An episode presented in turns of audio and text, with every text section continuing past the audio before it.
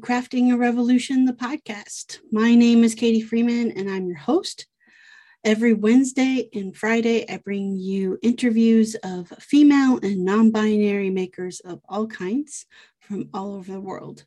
Today's guest is Stacy Mott, who I had on previously with her counterpart Eleanor as the Ladies Who Would uh, collaborative duo. Uh, and last Wednesday, I had Eleanor's uh, solo episode, and this Wednesday is Stacy's solo episode. So excited to get to talk to each of them individually and learn all about uh, their individual stories of how they got to where they're at. So Stacy is a woodworker, sculptor, artist, um, slash almost archaeologist uh, slash world traveler. Um, just a really interesting story and journey to get to where she's at. So I know you're going to enjoy this interview with her. Before we hop on into it with Stacy, I want to give a big shout out and thank you to the patrons over on Patreon. So thank you so much, Lee Runyon at Lee Runyon, Annette at 513 Woodworks, Katie Thompson at Women of Woodworking, Kevin Lefty's Woodshop, Christy Twisted Twine, Jeremy at Jeremy Spies, Sammy at uh, Go Sammy Lee, Sven Dwarf Size Workshop, Rachel Moody Makes, Bonnie Tool Mom Bonnie, toolmomstore.com, Laura Oakley Soap Company, Mary Lou Made by Mary Lou, Brandy, Studio, Obey, Lee, The Rainbow Carver, Ellen, Little Bear Furniture, and Ethan, Ethan Carter Designs. Thank you all so very much for your continued and ongoing support, helping me to produce two episodes a week every week. If you would like to get your name added to this list, you certainly can. Just head on over to patreon.com forward slash crafting a revolution and uh, your name will get read as a, and thanked at the top of the episode every episode. And I should also note this is the 200th episode, which is which is pretty sweet. So I still haven't figured out what we're going to do to celebrate 200 episodes, uh, but that will be coming soon, and you'll want to watch out for that over on Instagram at crafting a revolution there.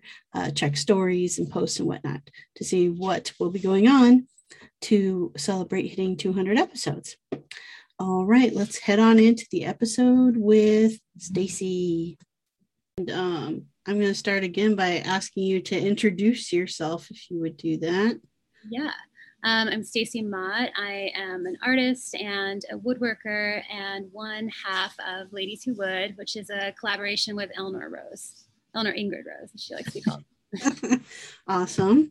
Um, all right, so I'm going to start with a pretty broad question, which is what's what is your story? Where'd you grow up and how'd you get to where you are right now?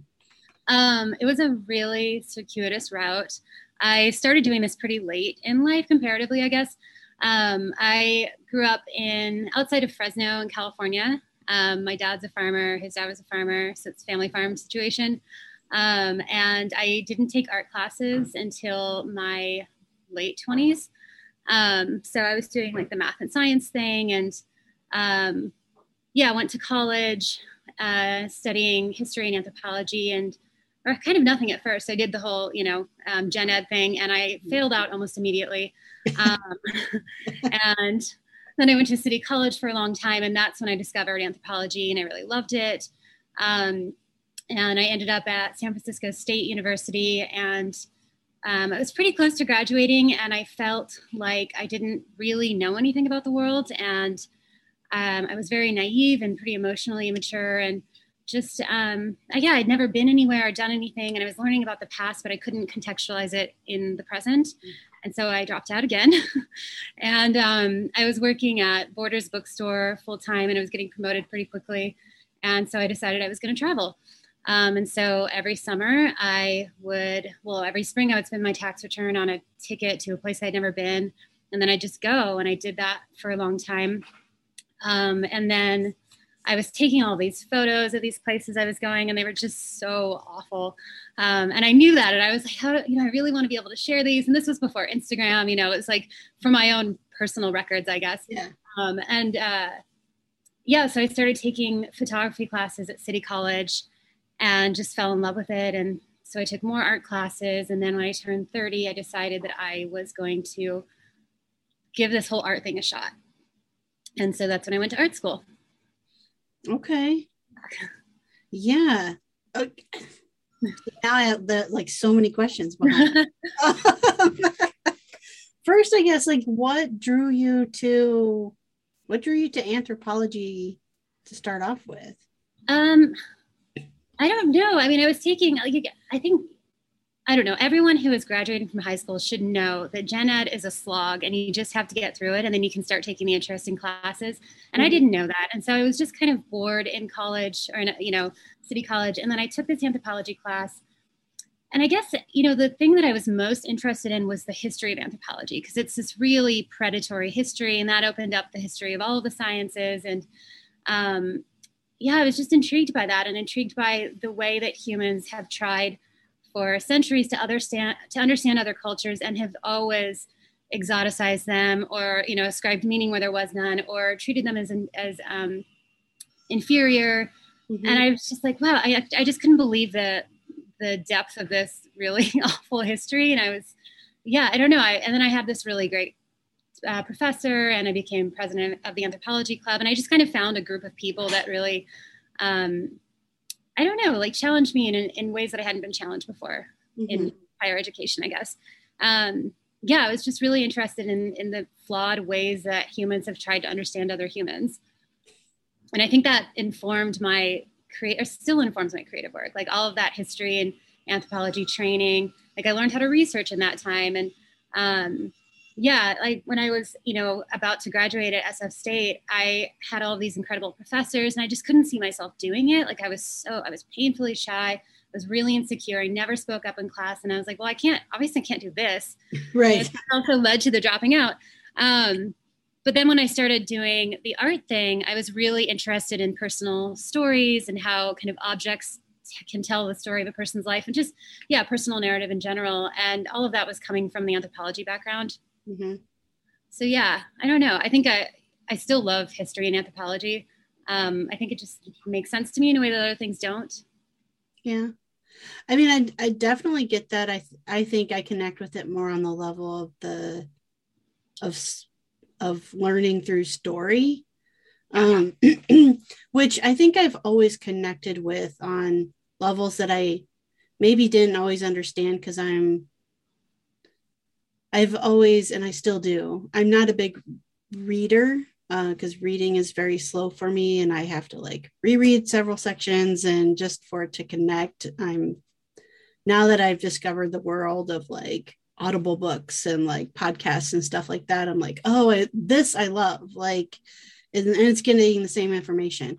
But I don't think it really clicked for me until I started doing this podcast and like what I love about it. And what I love about it is learning everybody's like story and how like so many of us have a similar story, yet we still treat everybody as other. Um, you know, yeah. um, and and that's just like really super fascinating to me. And so mm-hmm. I can definitely relate to the story aspect, and I think that is why it's like I love watching like Egyptian documentaries on like, you know, National Geographic when they're like diving into old tombs and stuff. And like you said, using like artifacts basically to tell their stories mm-hmm. you know, of the past. Um, and I can see that thread in your collaborative work with mm-hmm. Eleanor, like basically trying to tell a story through the pieces you guys create. Mm-hmm. Um, but how did so you started the art journey through photography mm-hmm. and essentially i think trying to tell a story through what through the pictures you were taking mm-hmm. um what how did that grow from i mean you got started with photography how it connect to woodworking um and sculpture that you do like now Um, well, it started, yeah, at first I was like, I'm going to be a travel photographer. I just have to learn how to use a camera. And then as I started taking classes, I learned about this whole world of fine art photography um, and also how small the travel photography world is. And it also, it still felt like, like, why, who am I to tell these stories? Like, why should I, you know what I mean? Like, what right do I have to this? And so then I, I started doing portraiture, but it was of people that I had met in San Francisco in their homes. Um, and then it was still i mean all of it like photo theory and and all the kind of discourse around photography is about the politics of representation. And mm-hmm. so i mm-hmm. got really into that. And then yeah i was at um, california college of the arts and i i had moved to trader joe's by this time and i was working there as a manager. And i was like okay i'm going to be here two years. I have all these credits. I'm going to get out really quick and i'm not going to worry about the student loans because i'll pay it right back. And my first year, I took a woodworking class to fill an elective. And I was like, I'm just going to learn to make frames because those are expensive and this will be great for me. And I just loved it. And I, I thought, wait, maybe I'm better at communicating all this stuff in 3D than 2D. And I think I am. Um, as much as I loved portrait photography and the kind of photography I was trying to do, I really loved it and I still love it, but I'm not very good at it. I don't like telling people what to do. Um, mm-hmm or posing people or yeah it's yeah. So um, it just kind of happened accidentally. And then once i started i also i mean i had amazing professors in the furniture. I mean all, all of my professors at cca were great but i had these really great models in furniture for what this work could be. Mm-hmm. like donald fortescue was getting his phd um, while he was teaching and all of his work was science based and research based and then barbara holmes was another one who was doing all this work. She'd done this residency at the dump um, which is something I think there's I think there's three in the nation, but there should be so many more, um, where you have access to the dump and you can go gather supplies. And so she was doing all of this work where she was using lath because it's just everywhere. It's you know ubiquitous in dumps. Um, and so yeah, I mean there were so many other people who were like this, who were you know teaching traditional furniture making, but then using those skills to do something completely different. Mm-hmm. And so that was I think because I had those examples of what you could do with this skill set. Um, it kind of gave me permission to make some really weird stuff. um, I'm noticing like a thread through just in your telling of the story of this idea of like, what do I do with all of this information that I've gone out and learned about? Um, and I would say, like, even in, especially in the academic world of uh, woodworking, like, it's still thought and and you've kind of taken that route of like you go teach this. Like that's the way you make money doing mm-hmm. this. Like that's how you pay your bills. You teach it and then you can do all this other stuff on the side. Um and it feels like that's what you were saying about anthropology too is like the expectation is you go teach this or you become an anthropologist. I mean, I know there are really cool, there are people doing really great stuff, you know, with cultural anthropology degrees, um, you know, working in major cities to work on, you know, public work stuff. Like there's there's other routes, but as an undergrad and as someone who again to, knew nothing about the world, um, those things weren't evident to me, you know. It was either archaeology or, you know, physical anthropologist or teaching it. Do you think though, I mean, I think that's like a really actually really excellent point because I know when I was getting ready to go to college, like the only knowledge I had of like being an artist or doing something that you like, you know, you create from your own mind was like, well, then you just, you have to like put it up in a gallery or you like go teach art at high school or something like that right? Like that was like the only paths that were ever talked about. Um well and you better be a painter. Yeah. There aren't other options. Yeah, yeah. I mean it's like it's like you don't it's not talked about i think especially to our youth like even in like the public school system you know if you if it hasn't been cut. If there's music and art that's taught it's never like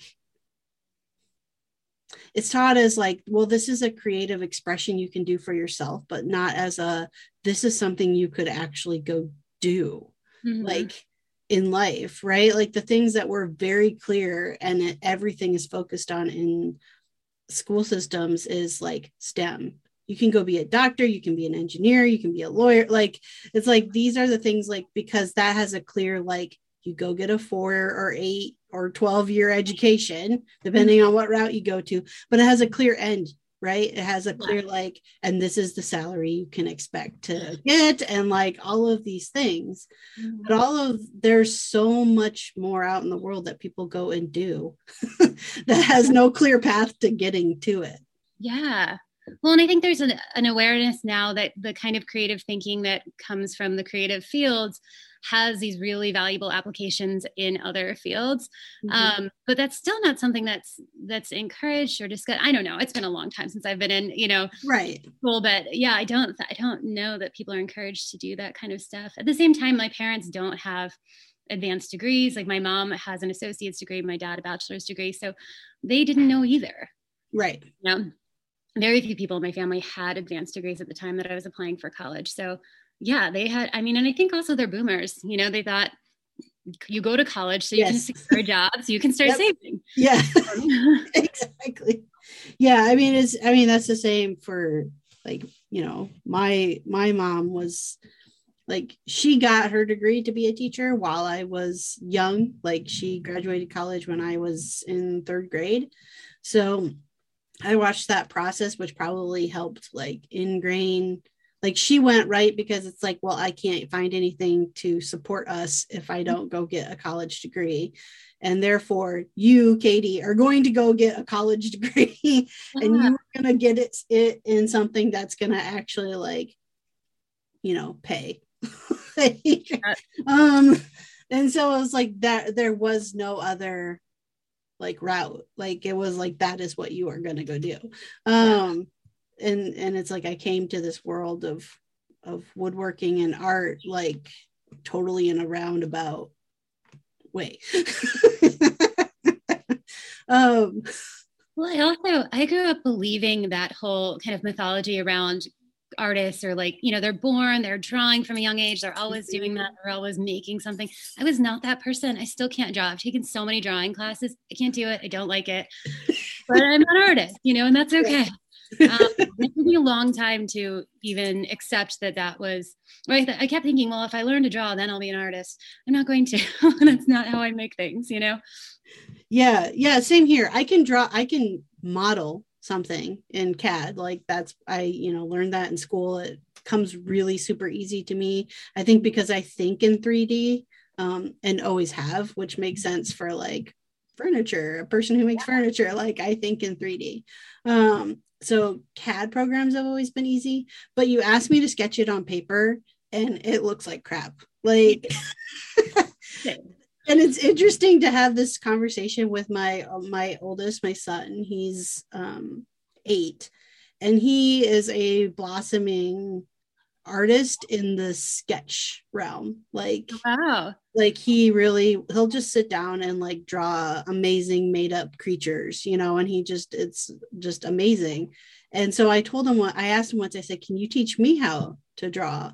And he's like wait you can make things out of wood, but you can't draw that. It doesn't make any sense to me. And I was like, oh no, trust me. it's like, it's a legit thing. Uh, yeah. So, what did you do? I know, you know, now you do collab work, but what was your solo work like? What things did you focus on when you started doing your own work? Um, I was still really interested in the kind of stories behind the you know creations of our you know our natural history like our natural science fields. Um, and so i was doing a lot of stuff about archives and the creation of archives. Um, and so yeah like i made this cabinet that was around based around a collection of pigeon feathers to talk about the you know what omission from a collection means and also what uh, inclusion means. And then the whole thing was built out of veneer. So it was like this really big cabinet that weighed like I don't know a pound maybe, oh, um, wow. full of pigeon feathers. So it was stuff like that. Like everything was talking about how archival systems kind of determine the way that we categorize and the way that we assign value to objects and things in the world. But all of those systems are based on this really um, predatory history. So yeah, it was it was that kind of thing. I was making cameras. Everything was about representation and these these um, categorical structures, I guess. Mm-hmm Hey makers, today's episode is sponsored in part by toolmomstore.com. At toolmomstore.com, you can find any and all tool based merchandise for all genders, all sizes. They've got mugs, they've got shirts, all kinds of cool stuff. I have uh, one of the shirts myself that has the uh, hashtag woodwork her on it. And I also have a couple of the mugs that define what and who is a tool chick. So, super excited with the merchandise that I have. I know that you will be satisfied as well. Um, and also, great discount for those of you who listen to the podcast. At checkout, if you enter the code MakerMom, you will get a 20% discount off any of the merchandise that you buy. So that's just toolmomstore.com. All right, let's head back into the action. I really want to understand more from you when you use the phrase uh, predatory history. What do you mean by that? I mean, so the history of uh, like um, ethnography specifically, like that, you know, grew out of imperialism, people, men, um, going to other places and then taking things from those cultures, explaining those cultures based on what they thought they saw, um, and then kind of, you know, spreading that information to other Western to Western people, right? Making that accessible through um, oh, what are those things called? The um, stereoscopes? No. You know those little stereo cards, yeah, yep. like became really popular. They were like in parlors, you know, um, and a lot of that was like ethnography, ethnographic information. A lot of these people were armchair ethnographers, so they didn't even go themselves.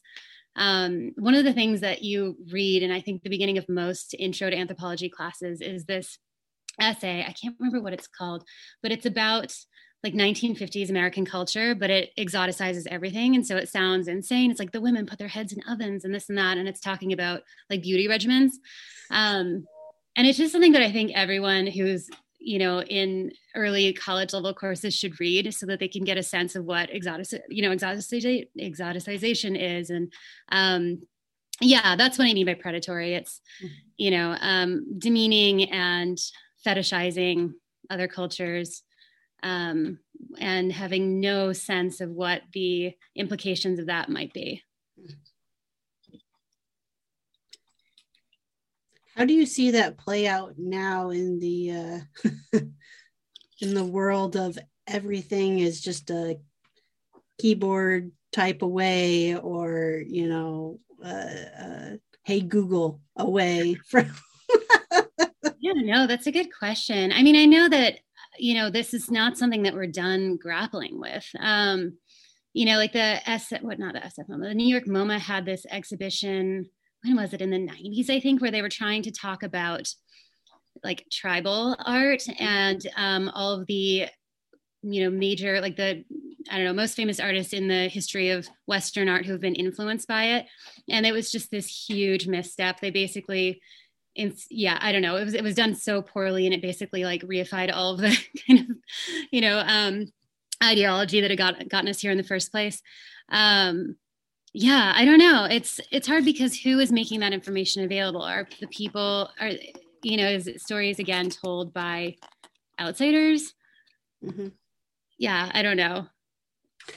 Yeah i think that's um maybe indulge me a bit because this is something I've actually been thinking a lot about just based on what I've learned through the stories of those I've had on the podcast mm-hmm. and the idea of like you know somebody um, maybe honoring their heritage by bringing in you know certain pieces or certain design aesthetics um, and talking about, you know, and, and I know we talked a bit about this when I had you both on, but talking about like somebody who doesn't come from that culture, like taking a piece of that or being um, inspired by something of that culture and then putting it in their own work and claiming it as their own. Yeah.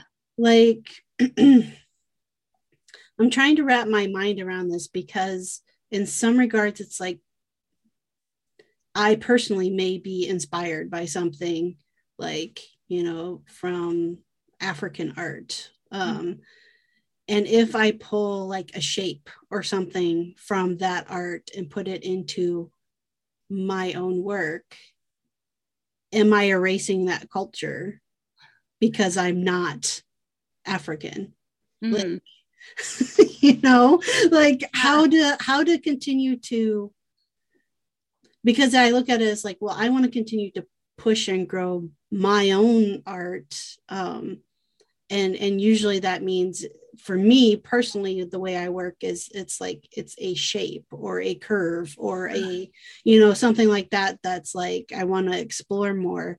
Um but how do i bring honor to where it came from and not um erase it mm-hmm.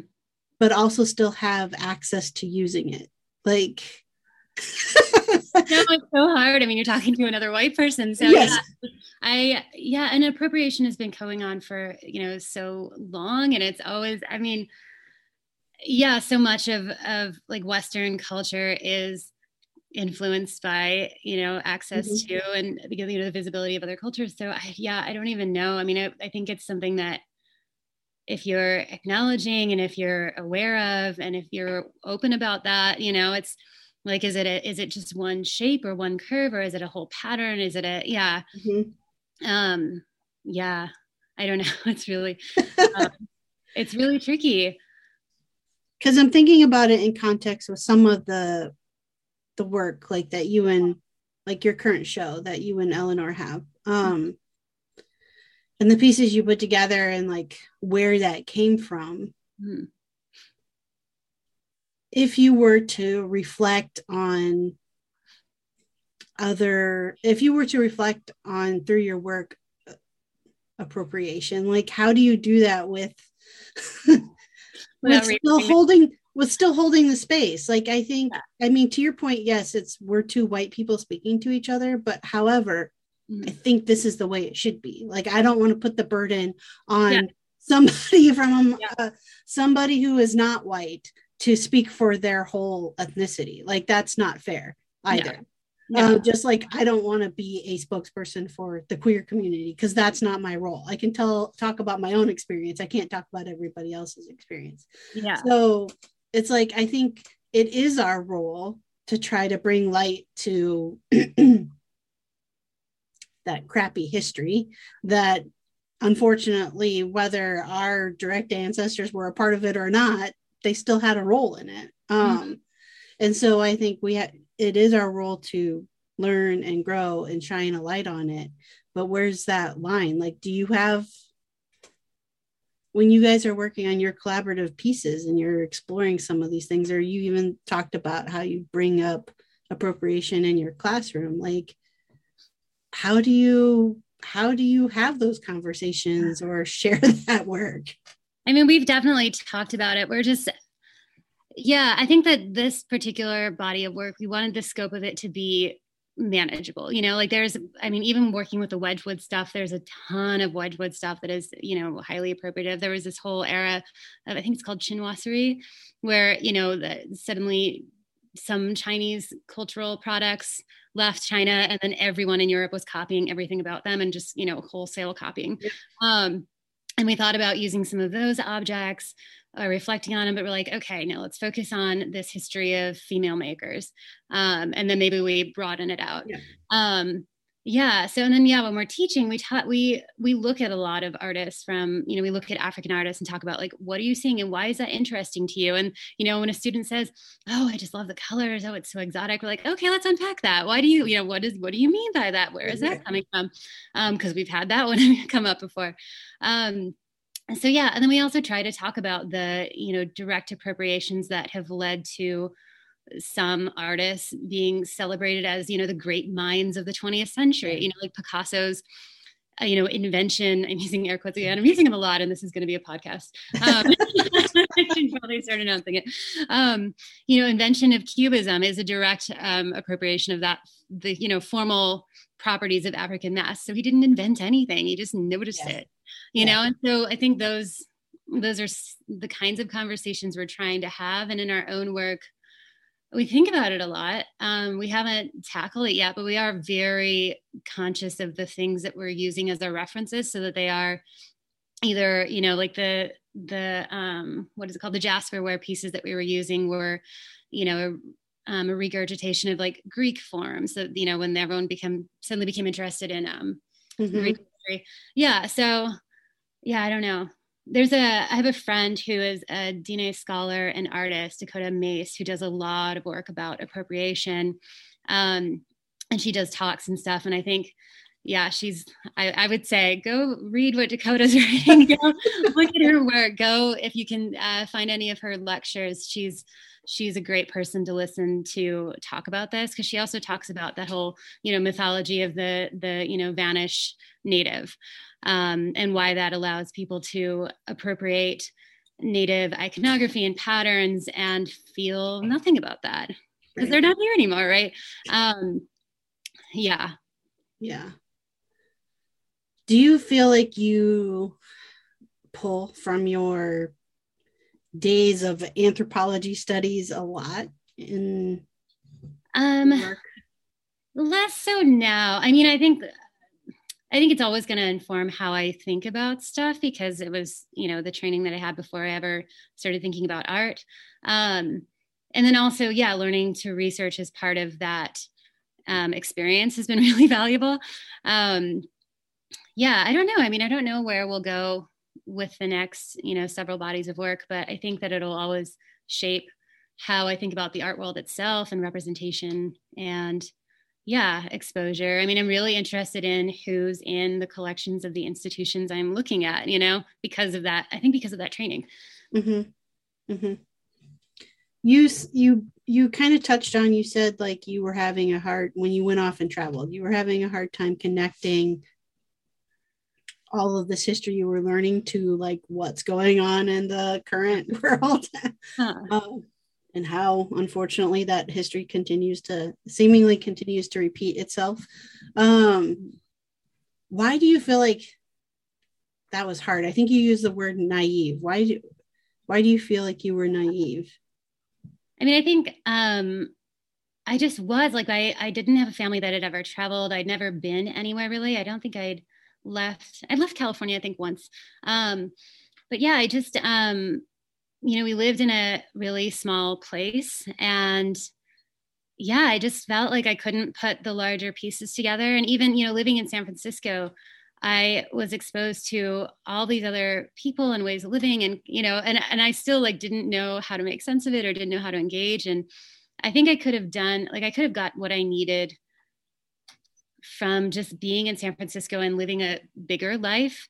But I mm-hmm. didn't know what I was looking for. And the traveling was like, oh, well, this is a way, right? This is, I'm just going to go. I'm just going to go somewhere else and um, be insignificant and, and like talk to people. And, you know, yeah. So it was just the only way I could think of to gain that kind of, to gain, to, to learn more about the world. It was pretty direct.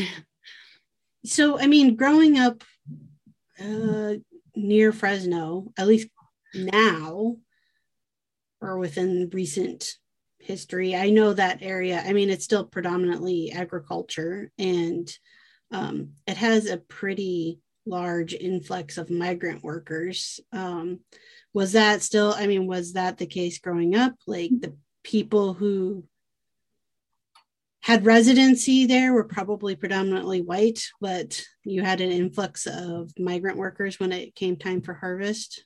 Yeah, I mean, there was a large Latinx population, and then yes, yes, many migrant workers, um, and yeah, and I think that's still the same way. I think there's um, there was always a big Hmong population, a big Hindu population, um, but yeah, I don't know. I mean, I the place where I grew up was so small, and we left there when we were in fifth grade, I think, to go to a Catholic school in Fresno. Mm. Um, yeah so and then i also I have an identical twin sister and so we spent all of our time together and yeah i mean our friends i think our friend group was diverse when we were kids but we didn't really know what that meant. We didn't understand that there was anything different about us until i think we were much older. Mm-hmm. yeah. What is it with catholic school? So the the large amount of of people who now identify as queer who grew up in Catholic schools. like Catholicism turns everyone gay. Um, um, yeah, I don't know. I mean, I think my parents thought that we weren't getting a good enough education, whatever that meant. Mm-hmm. And um, my grandma is very Catholic. Um, like hardcore Catholic, and my parents were still pretending to be religious at that point, and so um, I don't know what they are now, but um, yeah. So it was, you know, it was, it was the place to go. But there weren't any art classes there. It was all, you know, oh, just, yeah, yeah science, which was fine. Um, is that your? No, I don't know where that sound is. Oh, is it yours? Okay. um, yeah, yeah. And then we went to a Catholic high school, um, which was fine. It was just, I don't know. yeah. Well, did that drive any? Because I mean, to to be fair, like any uh, religious you know based school tends to have a lot of focus on like theology and stuff which definitely can feed very easily into like things like anthropology because it's really history is mm-hmm. what you know at least history through their eyes um and so do you think that fed any of that like deeper narrative i don't know i mean we had it, it was weird like fresno is a conservative place. And yet in high school, I had a handful of teachers who were doing some pretty progressive teaching. Like now that I think back, it's pretty wild. I mean, our our, you know, religious religion studies, whatever it was called, mm-hmm. teacher mm-hmm. was a nun who didn't wear a habit. Um, and she taught yoga and she talked a lot about Eastern religion. And um, yeah, it was very different from what I think a lot of other kind of Christian school um, religious studies classes might be. Mm-hmm. Um, and then, yeah, I had a couple of teachers like that who were, you know, we had a biology teacher who did not teach, you know, creationism or whatever the hell. yeah. Um, so yeah, I don't know how that happened. um, my English teacher was fantastic. Like I thought for a while that I wanted to be a writer um, because of her. So I don't, I don't know but I also just didn't have a lot of models for women outside of those two who were confusing to me um, for you know a life that wasn't you know married with children at some point. So yeah, I don't know. I I think just because I kept failing, so you know, I ended up where I am now. But um, it wasn't what I thought my life would be. But I was also really young. I mean, I graduated high school when I was 17, which is too young. I mean, for someone as emotionally immature as I was, um, I know not everyone's like that, but for me, I should have been held back a year. Yeah. um, uh, so through all of this, I understand like your through your failings, your professional progression to getting to what you are or where you're at now. Mm-hmm. Uh, I guess what about personally? Like, you know, did going out and traveling, how do you feel like that?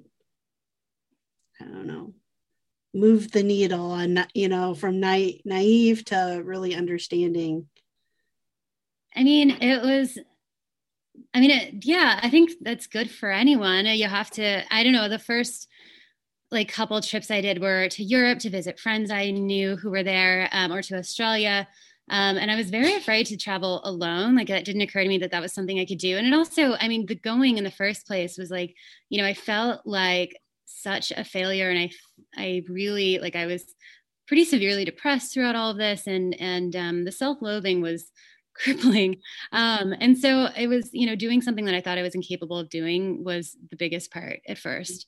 Um, and then I went, yeah, the first trip was to Australia to visit a friend who um, was from there, who I'd met because he was an exchange student. And he was like, come for a month, we'll, we'll do all this stuff.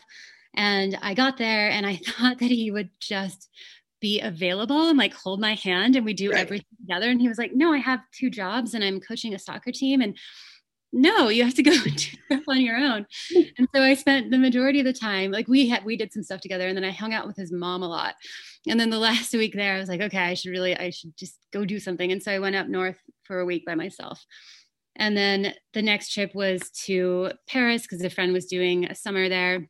And I got there and she met a dude and bailed on me. so I did alone and like I didn't have very much money. And so I just walked everywhere. And I figured out that, okay, that's a thing you can do. You don't have to pay for much if you just walk everywhere. Um, and then, yeah, I went to Europe one more time and did like the drinking tour of Europe. Um, and then I realized that that wasn't what I wanted my trips to be. Um, and I also realized if I didn't go to Europe, I could go for longer.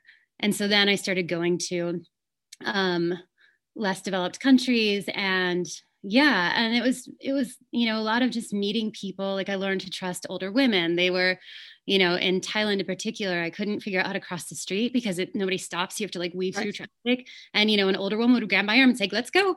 Um, and, you know and so i'd like find women who were running guest houses and i'd stay with them. And then like in the evenings we'd talk. And yeah so i just i learned a lot about the world by just being in a place where nobody knew who I was and I would just talk to people and um yeah I also encountered the first anti-American sentiment that I'd ever like I knew about it obviously we'd just gotten through the Bush years um but I was asked questions that I couldn't answer um, by people I was staying with or people I met about, you know, why why did your country elect Bush? Why do you guys keep intervening in countries like ours? And um, so yeah, it was a lot of food for thought and a lot of just growing and um, yeah, figuring out what kind of person I didn't want to be, and then also realizing that I was capable of a lot more than I thought.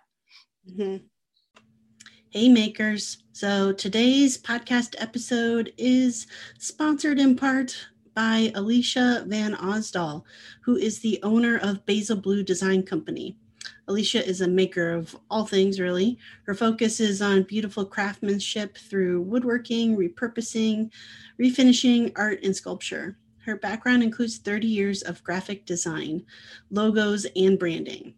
If you have an idea or concept that and need a creative solution or graphic design, you can email Alicia directly at Alicia, and that is A L I C I A at basilblue.com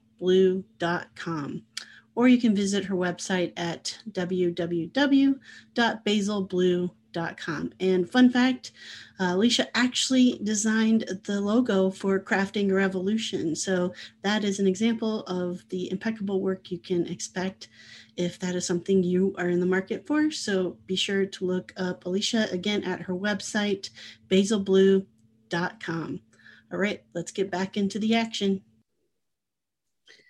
I'm curious, and you obviously have the right to not share, but I'm curious at what point um, you had an understanding of your own identity as far as uh, queerness.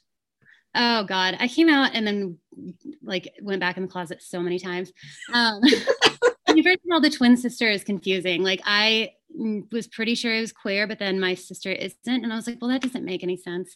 Um, it's genetic, right? Like that. And then I also, you know, I was dating guys who looked like women, like pretty hairless from the neck down. You know what I mean? Like I was, but then I like didn't actually want to have sex with them. Um, and so I kept like I would tell a small group of friends, and then I would meet someone, and I was like, well, I'm kind of into them. I guess maybe I'm not gay. Um, and this happened over and over. And then we start dating. I was like, well, I'm not really into this. Um, so this happened several times. and then finally, um, yeah, finally I, I was like, this is, I mean, it's clear, it's obvious. I know yeah. what I do. And um, yeah. And so then I finally just started talking about it openly on Instagram, but it's been something that most of the people really close to me have known for a really long time. Um, yeah, known as in like knew it without you telling them or no no no i told a lot of people. Um yeah eleanor just cracked up. Um yeah it was something i mean it was also i think you know at the end of the day i really like flirting too like it's just fun and i only ever have dated people that i've met organically you know so i like in school and at work wherever. Um and so i've never had to make a dating profile or you know what i mean? Yeah I also didn't know any queer women until I lived in San Francisco. Like up until that, um, I only knew gay men and I thought they were great, but I was like, well, that's weird. Why would you want that? Um, and then also, I think growing up Catholic, I, you know, was taught that it was a perversion yeah. and I internalized that. And, you know, when I started meeting gay women, I thought what they had was beautiful, but I still thought in me it was disgusting. And that Yeah. took a long time to get outside of and um and kind of unsee, you know. Mhm. Yeah. Yeah, the internal internalized homophobia is a real thing. Yeah. I I was like, I know I don't see this in other people. Why is this? What what is this about? How do I get, you know? Yeah. Well, that's also interesting. The the fact of having an identical twin sister made you question it more. like, Yeah. Yeah. I was like, have I just not met the right person? right. um and then i was also you know like the the last you know what 20 years 17 years have been pretty wild like it's been nonstop stuff and so i haven't been looking for a partner you know they just kind of come and gone um so yeah Yeah. Does your did your sister end up in anything art related?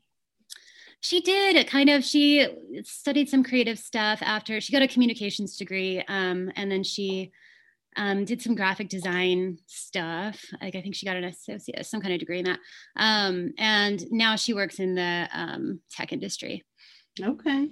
Mhm. So totally not.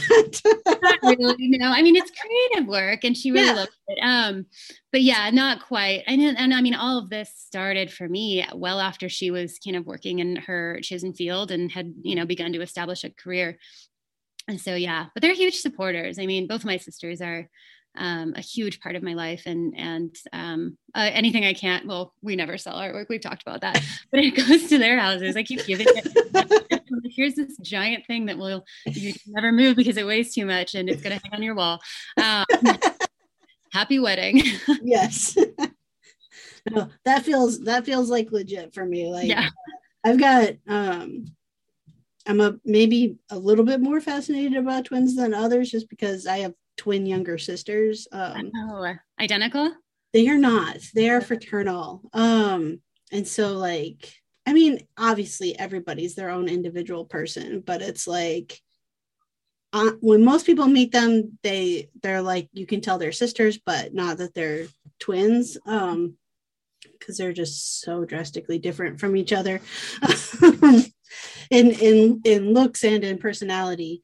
But i've also noticed it's like they are their like they're each other's built-in bff like always.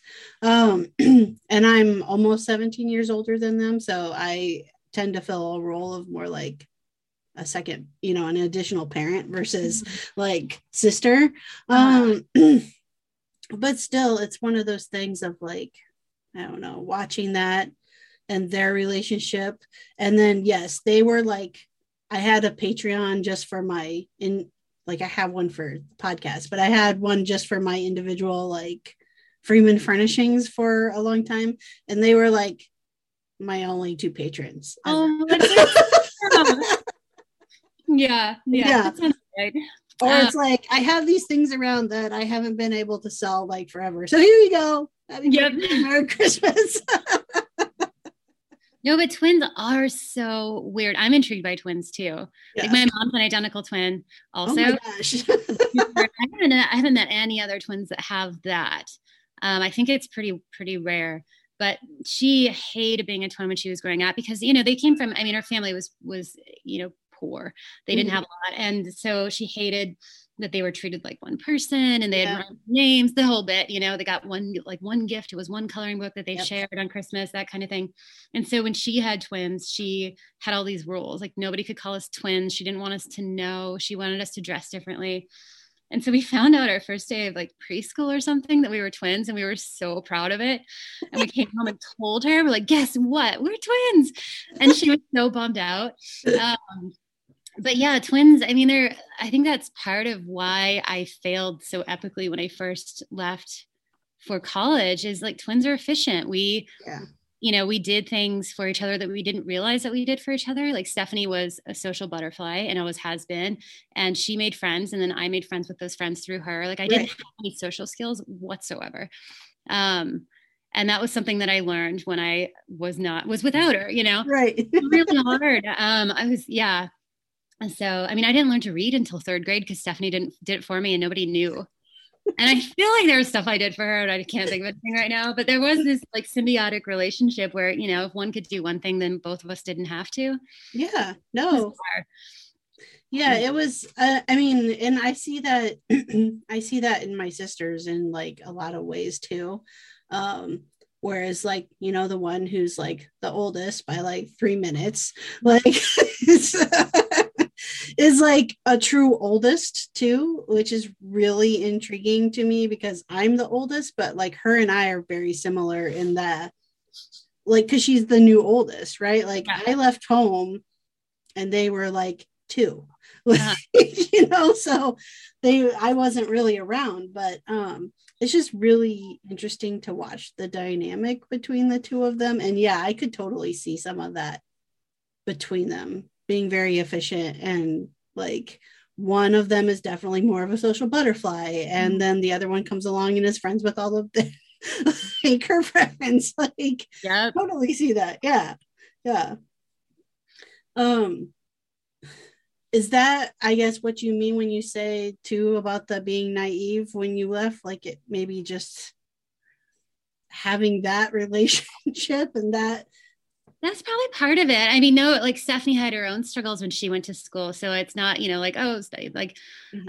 I think that's part of it. I think we were really sheltered. Like the high school and the um, grade school that we went to, they were really small. And I think um, we just didn't see I don't know, like in a larger high school, I think you have friends who have harder lives maybe or you know encounter drug problems or i don't know what. We didn't really have that because it was such a small school. It was private. It was it was expensive as far as i can tell. It was quite expensive.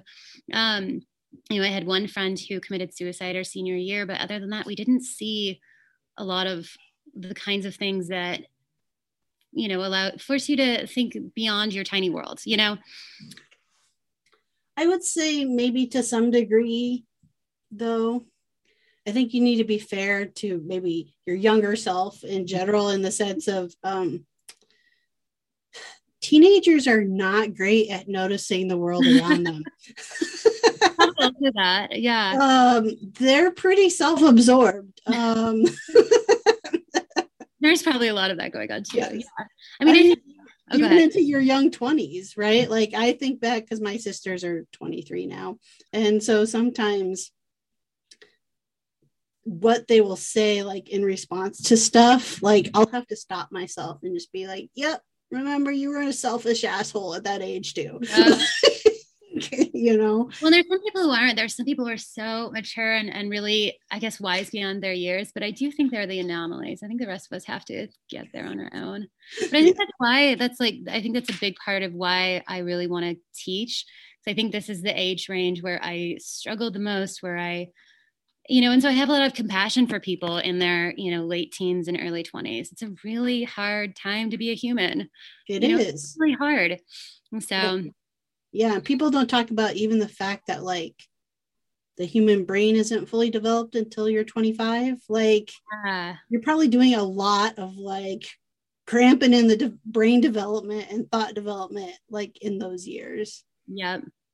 Um how do you feel like you as individual like personally like what's your i guess favorite thing about getting like what do you love imparting upon like your students? Oh god i don't know.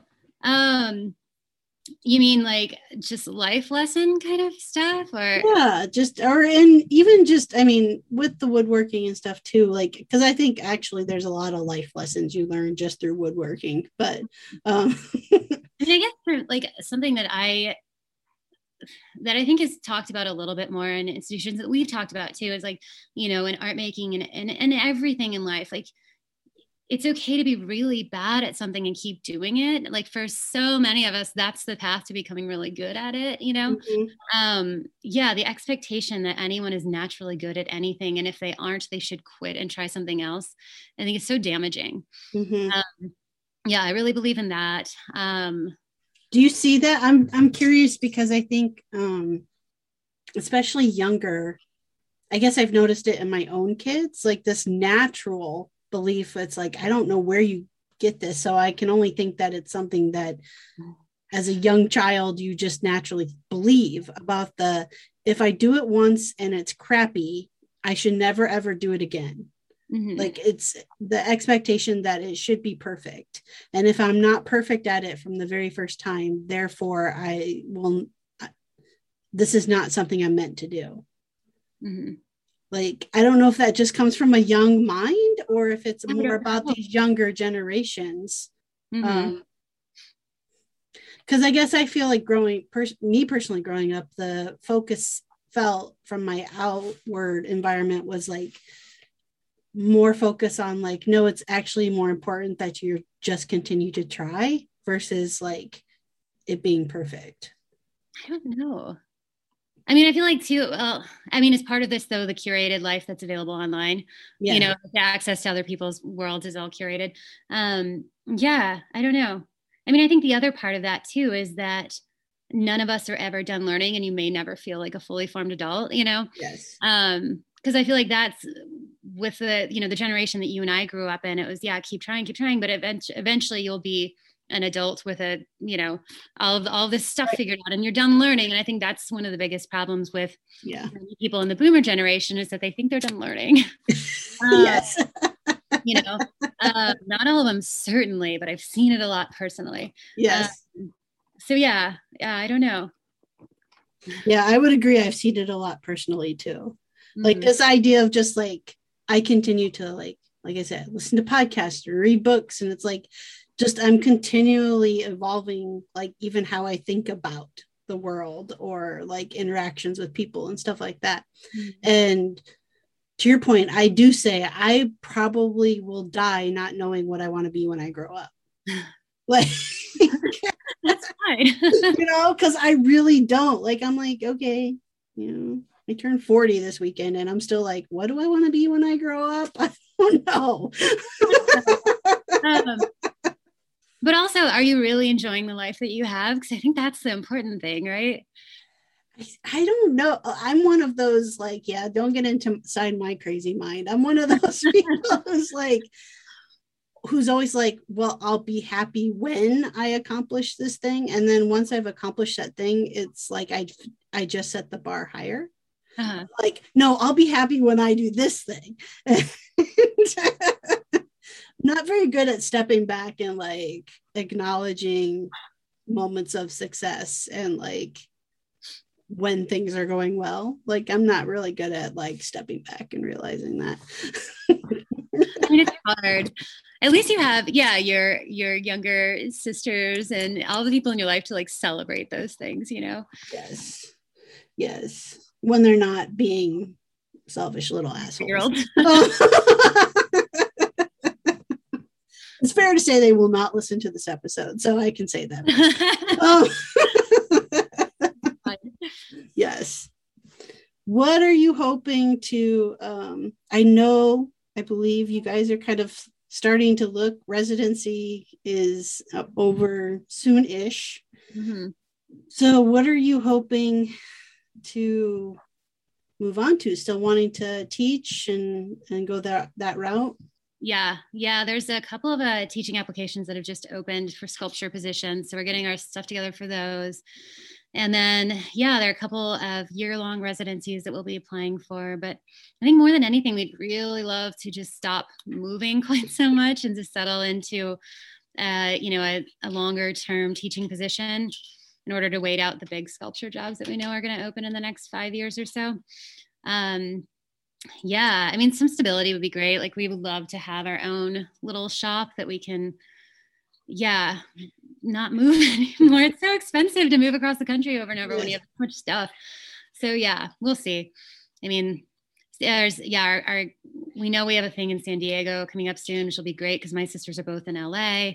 Mm-hmm. Um, but we definitely like a longer term situation. So fingers crossed. Yeah, longer term and uh, perhaps more populated. Oh yes, yes, uh, yeah. The two sculpture jobs we're applying to first are one's in New York and one's in Savannah at, a, at SCAD actually, which is a huge school. So yeah, we are definitely not doing the rural thing again. It's not for us. um, yeah. Well, you learned that, right? It's like know. We did. Yeah. really needed to know. So, and I'm glad we didn't learn it by going somewhere where, um, yeah, th- this was a long, long term opportunity where we just felt like we couldn't leave. So, yeah. Yeah. yeah. I kind of really love the the story of you guys though that you're still looking to like be in it together like that's yeah you know that's not necessarily i wouldn't say that's something that you see. I think it's great that you guys have figured out this collaboration and that your work is better together. Mm-hmm. um well and we're better together. Yeah yeah. I think that's awesome. Mm-hmm. um so i hope that you can continue to find those spaces. Yeah, I mean, I think people are more open to the idea of co-teachers now than ever before, but it's definitely, I think, going to be an argument, or we're going to have to make a case for it over time, but we'll get there. Yeah. Did you have to make a case for it for this residency? No, because we knew BA personally, and she was, and I mean, I she offered it out to me, and I was like, "Well, we're doing this thing," and she was like, "That sounds fun." Okay, I mean, it was just so easy. Um, yeah, so no, not really. I mean, it was the logistical side of you know paperwork and stuff like that was was the only thing and also we don't this doesn't come with insurance so we didn't that would have been the hard part like any job that we take right now like yes we'll split the pay but the insurance is going to be the one where we have to really fight for yeah so, so yeah that's a valuable that's a, a very good point. Well, it's just oh god, this country and insurance. yes, position we're all in. Um, yeah, to have an advanced degree and be teaching at a university and not have insurance is just like a wow, what a cool position to be in. well, have you looked at Canada? oh my god, yeah. I mean, it's so crazy how many countries are not dealing with this. I know that everyone who visits here is like, wait, you're what? What? What is this stupid? Yeah, what is this stupid system you guys have? Yeah, um, I know. Yeah. it's, it's, capitalism at its best. Not its uh, finest. All right. Well, we're getting at the end of our time. So I want to let you have a chance to tell people where they can find you. Yeah. Um, I think Eleanor, what is it? Ladies Who Wood at Lady, yeah, at Ladies Who Wood on Instagram. I'm at stacy.mott.art. And yeah, someday we'll have a website. there you go. yeah. If people uh, are tired of us. Yeah. Um, and of course I'll share all that out um, and put it in the show notes so people can find you easily.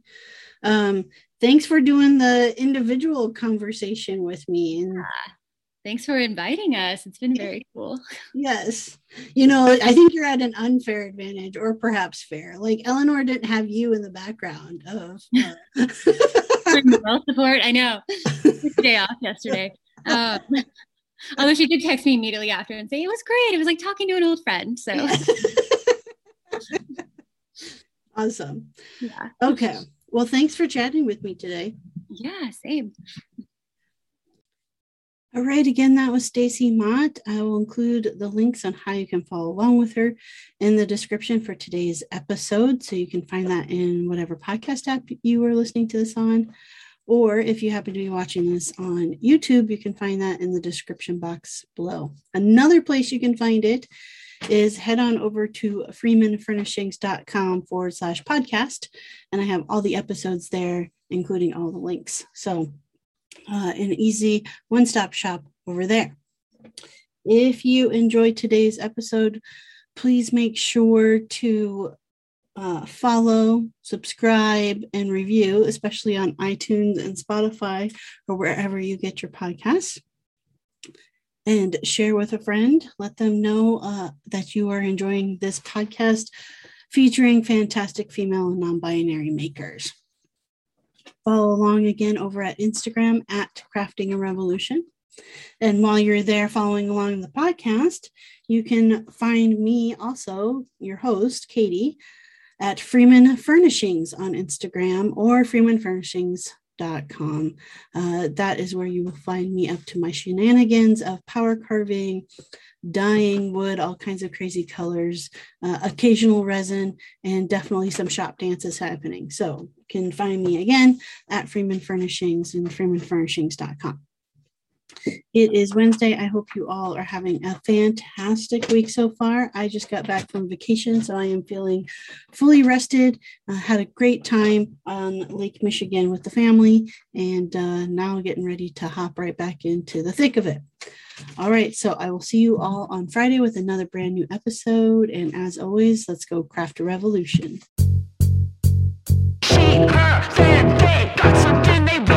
Solution for the toxic masculinity's pollution is the constant evolution.